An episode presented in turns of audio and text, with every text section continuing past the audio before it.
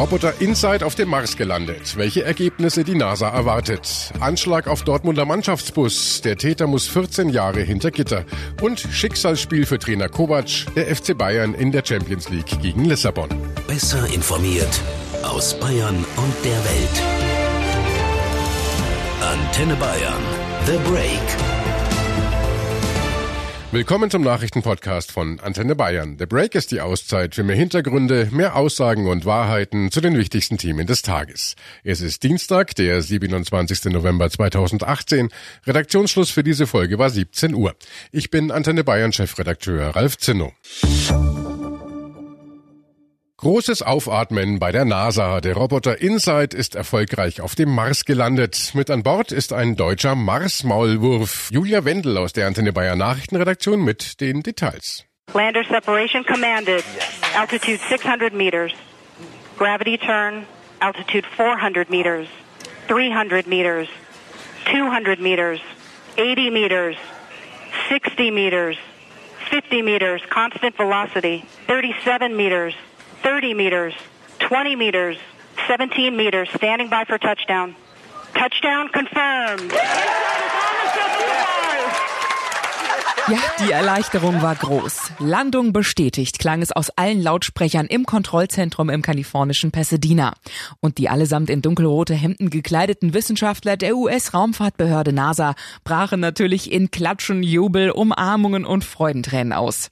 Nach dem Rover Curiosity im Jahr 2012 ist jetzt auch InSight erfolgreich auf dem Mars angekommen. Im Mai ist er gestartet und hat mittlerweile über 485 Kilometer hinter sich gebracht. Heute Morgen ist er dann endlich auf dem roten Planeten aufgesetzt. Genauer gesagt ist er in der Ebene Elysium Planitia nördlich des Mars-Äquators gelandet. Das Manöver, mit dem der Roboter nach dem Eintritt in die Marsatmosphäre abgesenkt wurde, war sehr aufwendig und kompliziert. Erst wurde er mit Raketen abgebremst, dann mit einem Fallschirm auf dem Boden abgesetzt. Gibt's denn jetzt schon erste Bilder? Naja, also die Landung hat ordentlich Staub aufgewirbelt. Knapp 20.000 Kilometer pro Stunde hatte der Roboter drauf, als er auf die Marsatmosphäre getroffen ist. Die komplette Sequenz bis zur Landung hat dann nochmal sechseinhalb Minuten gedauert. Während dieser kurzen Zeitspanne musste Insight aber selbstständig Dutzende Handlungen vollführen und das fehlerlos, um auch wirklich sicher zu landen. Und genau so ist es scheinbar auch passiert. Mittlerweile hat der Roboter jetzt schon die ersten Fotos zu uns runtergeschickt. Auf denen sieht man ein Stück Oberfläche des Planeten und des Horizonts und natürlich ziemlich viel Staub. Ob Insight jetzt auch wirklich voll funktionsfähig ist, wird sich wohl in den kommenden Tagen rausstellen. Und äh, wie genau geht's jetzt weiter? Was ist denn jetzt neu bei der aktuellen Mars-Mission? Der 360 Kilogramm schwere Roboter kann nicht rollen, sondern bleibt an einem Ort stehen. Der Landeplatz liegt deshalb auch in einer Region, die weitgehend eben und frei von größeren Steinen und Felsen ist. Bisherige Mars-Missionen haben das Gebiet noch nicht vom Boden aus erkundet. Mit zahlreichen wissenschaftlichen Instrumenten soll der Roboter nun den Mars untersuchen und vor allem mehr über den Aufbau des Planeten und die Dynamik unter seiner Oberfläche in Erfahrung bringen. Sobald er wirklich sicher steht, soll im direkten Umfeld die Suche nach einem passenden Standort für die mitgebrachten Messgeräte beginnen.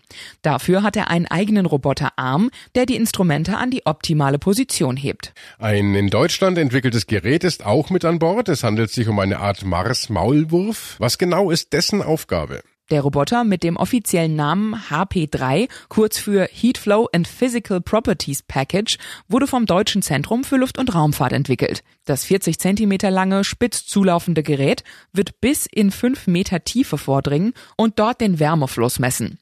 Die gesamte Insight-Mission kostet rund 650 Millionen Euro und ist aktuell auf zwei Jahre angelegt. NASA schafft ja damit jetzt schon den achten Mars-Besuch in Folge. Zuletzt hatte die NASA 2012 den Rover Curiosity erfolgreich auf den Mars gebracht. Ja, Respekt. Landungen auf dem roten Planeten gelten als extrem schwierig. Nur rund 40 Prozent aller bisher weltweit gestarteten Mars-Missionen waren erfolgreich. 2016 gab es erst den letzten Rückschlag für die Europäische Raumfahrtagentur ESA.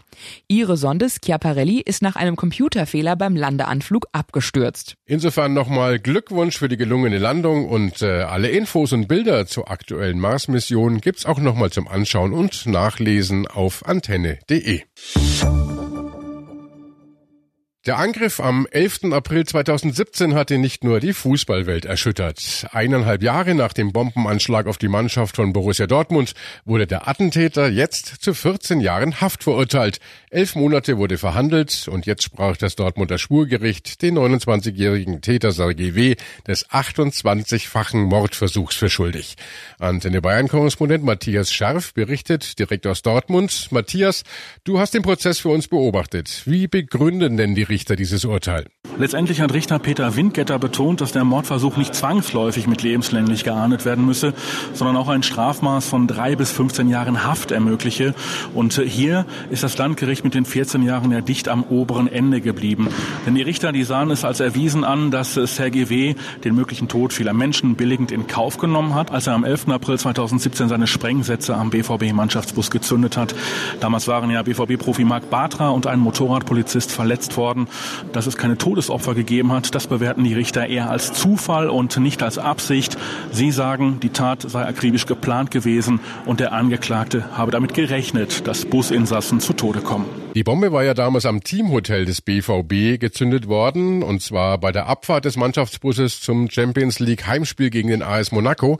Und äh, Sergei W. hatte ja bereits während des Prozesses gestanden, die drei Sprengsätze gebaut und gezündet zu haben. Es sei ihm allerdings allein darum gegangen, Angst und Schrecken zu verbreiten, hieß es in seinem Geständnis. Tötungsabsichten bestreitet er. Wie hat denn der Angeklagte jetzt auf dieses sehr harte Urteil reagiert? Überhaupt nicht. Er hat es äh, zumindest nach außen emotionslos zur Kenntnis genommen. Und so haben wir es Herr GW ja bereits während des gesamten Prozesses erlebt, als äh, in sich gekehrten, distanzierten Typen, ein Einzelgänger, der sich von der Gesellschaft äh, einfach nicht integriert fühlt. Der Vorsitzende Richter hat heute auch noch einmal von Persönlichkeitsdefiziten gesprochen. Gleichzeitig sei Sergei W. aber voll schuldfähig. Sergei W.s Anwalt, Karl Heidenreich, sprach dann aber doch noch von Erleichterung, nämlich darüber, dass es keine lebenslange Haftstrafe geworden sei. Denn so käme Sergei GW doch einige Jahre früher wieder aus dem Gefängnis. Und äh, werden seine Verteidiger das Urteil akzeptieren?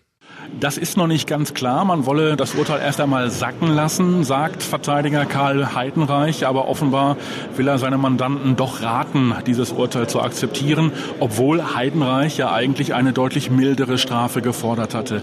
Wenn überhaupt, äh, könnte man sich eh nur auf mögliche Verfahrensfehler berufen, um den Prozess anzufechten.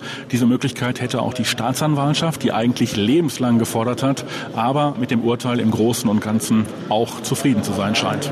Auch die BVB BVB-Spieler wurden als Zeugen ja befragt. Für sie hat der Anschlag nach eigenen Angaben ihr ganzes Leben verändert. Der heute für Borussia Mönchengladbach spielende Verteidiger Matthias Ginter brach sogar in Tränen aus und äh, Dortmunds damaliger Trainer Thomas Tuchel mutmaßte in seiner Zeugenaussage, dass er nach der Saison weiter im Amt geblieben wäre, wenn es den Anschlag nie gegeben hätte. Und auch beim nächsten Thema geht es um einen Trainer und wie lange er noch im Amt bleibt. Man spricht schon von einem Schicksalsspiel oder sogar Abschiedsspiel. Beim FC Bayern München steht Trainer Nico Kovac unter Druck. Am Wochenende reichte es für die Bayern nur zu einem 3 zu 3 gegen Düsseldorf. In der Bundesliga ist man damit auf Tabellenplatz 5 abgerutscht. Alles andere als zufriedenstellend natürlich für die Bayern. Und jetzt am heutigen Abend kommt in der Champions League Benfica Lissabon. Bei mir ist äh, Antenne Bayern Sportchef Carsten Wellert. Carsten, bei allem Respekt, aber Lissabon klingt noch ein bisschen anspruchsvoller als Düsseldorf. Das auf jeden Fall. Die Frage ist nur wirklich irgendwie, man hat ja schon im Vorfeld irgendwie das Gefühl gehabt, dieses Spiel findet irgendwie gar nicht statt, weil alle nur über Nico Kovac gesprochen haben. Aber ich bin da sehr gespannt, wie heute die Mannschaft auftritt. Ich meine, am Wochenende gegen Düsseldorf gab es ja auch mal Phasen, da dachte man, oh ja, das passt schon. Aber dann waren sie wieder so unsicher und haben sich da Tore eingefangen durch individuelle Fehler.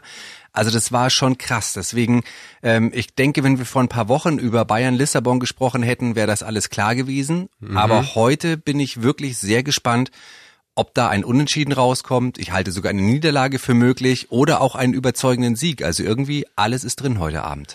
Das, ähm, wir haben Gespräche schon öfter geführt vor Spielen. Äh, jedes Mal hast du das gesagt in dieser Saison. es wäre mal schön, ein bisschen Beständigkeit reinzukriegen. Warum schafft es, und dafür ist Nico Kovac als Trainer jetzt letztendlich auch verantwortlich, nicht die Mannschaft auf ein Level zu bringen, wo sie diese Beständigkeit bringt? Abrufen kann. Ich, ich glaube, dass es vielleicht gar nicht so auf dem Platz ist, sondern dass wirklich diese ganzen Querelen, in die man ja keinen Einblick hat, was in der Kabine passiert, dass das einfach die ganze Mannschaft komplett ähm, irgendwie beschäftigt. Weil wenn wir uns überlegen, die ersten sieben Spieltage waren ja mega souverän. Und mhm. da haben ja auch alle gesprochen von die Bayern und sie marschieren wieder durch und wer wird Zweiter. Und ich erinnere mich an manche ähm, Sportzeitungen, die Tabellen abgedruckt haben, ohne den FC Bayern, um irgendwie eine Spannung in die Bundesliga reinzubringen. Und jetzt ist es äh, ganz anders. Jetzt ist eben nur der Tabellenplatz fünf da.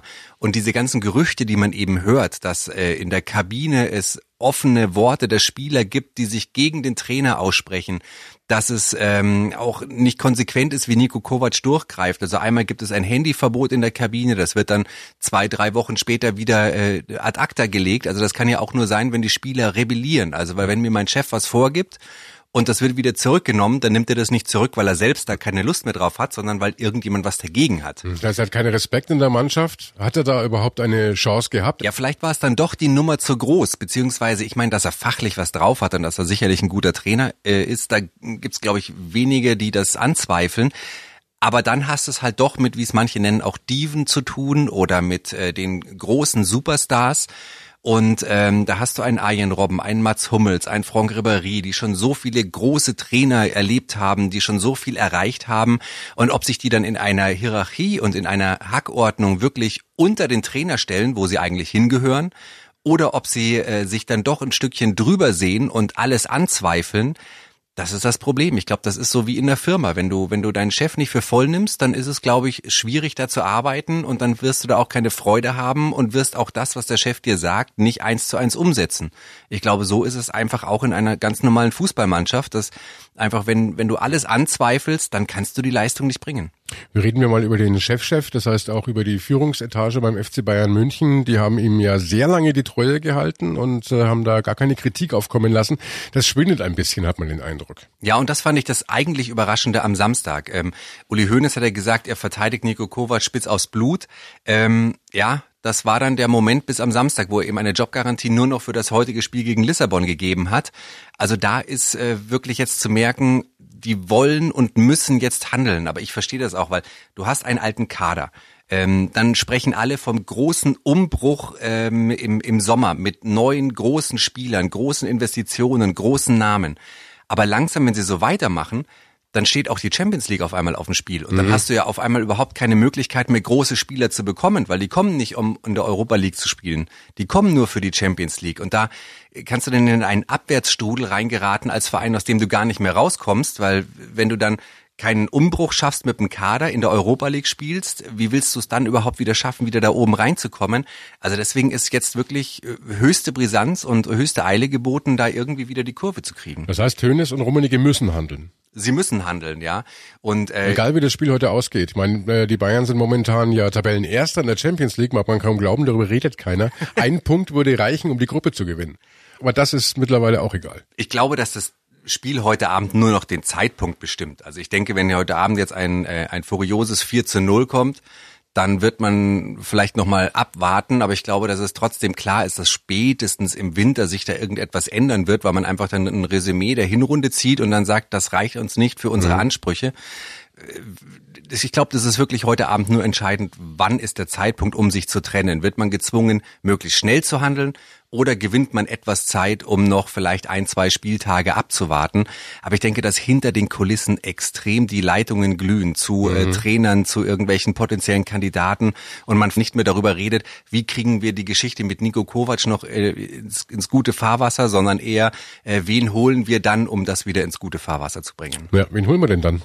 Ja, da gibt's jetzt ja eigentlich, also das ist ja, es wurden ja auch schon so Namen genannt wie Marc van Bommel, ehemaliger Bayern-Spieler, auch Trainer. Aber ich denke, das ist ja dann die gleiche Lösung wie Nico Kovac, jemand ohne großen Namen, ohne große Erfolge. Und dann gibt's die zwei Namen mit den großen Erfolgen mhm. und dem großen Namen. Auf der einen Seite sind die sie dann. Das kann ich mir irgendwie nicht vorstellen, weil der ist irgendwie gefühlt schon einen Schritt weiter. Ähm, hat ja alles gewonnen mit Real Madrid, hat dann selbst gesagt, jetzt brauche ich mal eine Pause. Ich glaube, den zieht's eher dann zu noch größeren Vereinen mit auch mehr Finanzkraft nach England. Und dann hat man aber Arsene Wenger. Und das könnte ich mir sehr gut vorstellen. Einmal überhäuft man sich schon in den letzten Jahren immer mit Komplimenten von Bayern-Seite, Uli Hoeneß, Karl-Heinz Rummenigge, die immer wieder gesagt haben, was das für ein toller Trainer ist. Arsene Wenger, der selbst erzählt hat, dass er auch schon die Bayern ganz toll findet und dass es schon mal kurz davor war, dass er zu, zum FC Bayern als Trainer wechselt. Und dann, ich meine, der spricht Deutsch, weil er im Elsass aufgewachsen mhm. ist. Ähm, der will wieder arbeiten, hat gerade keinen Job. Also insofern könnte ich mir gut vorstellen, dass das wirklich machbar ist. Aber würde man dann immer noch tatsächlich von einem großen Umbruch sprechen? Äh, bei allem Respekt, Arsene Wenger ist jetzt auch nicht mehr der Jüngste, der für die Zukunft vielleicht spricht. Aber für ihn spricht, dass er die Weichen in die Zukunft stellen kann. Also ich meine, wenn du jetzt Arsene Wenger für zwei Jahre anstellst, dann kannst du mit ihm gute Spieler zu dir zum Verein lotsen, weil ich meine, der Name ist da, der mhm. hat Kontakt und die Handynummern von vielen äh, großartigen Spielern aus England und der ganzen Welt.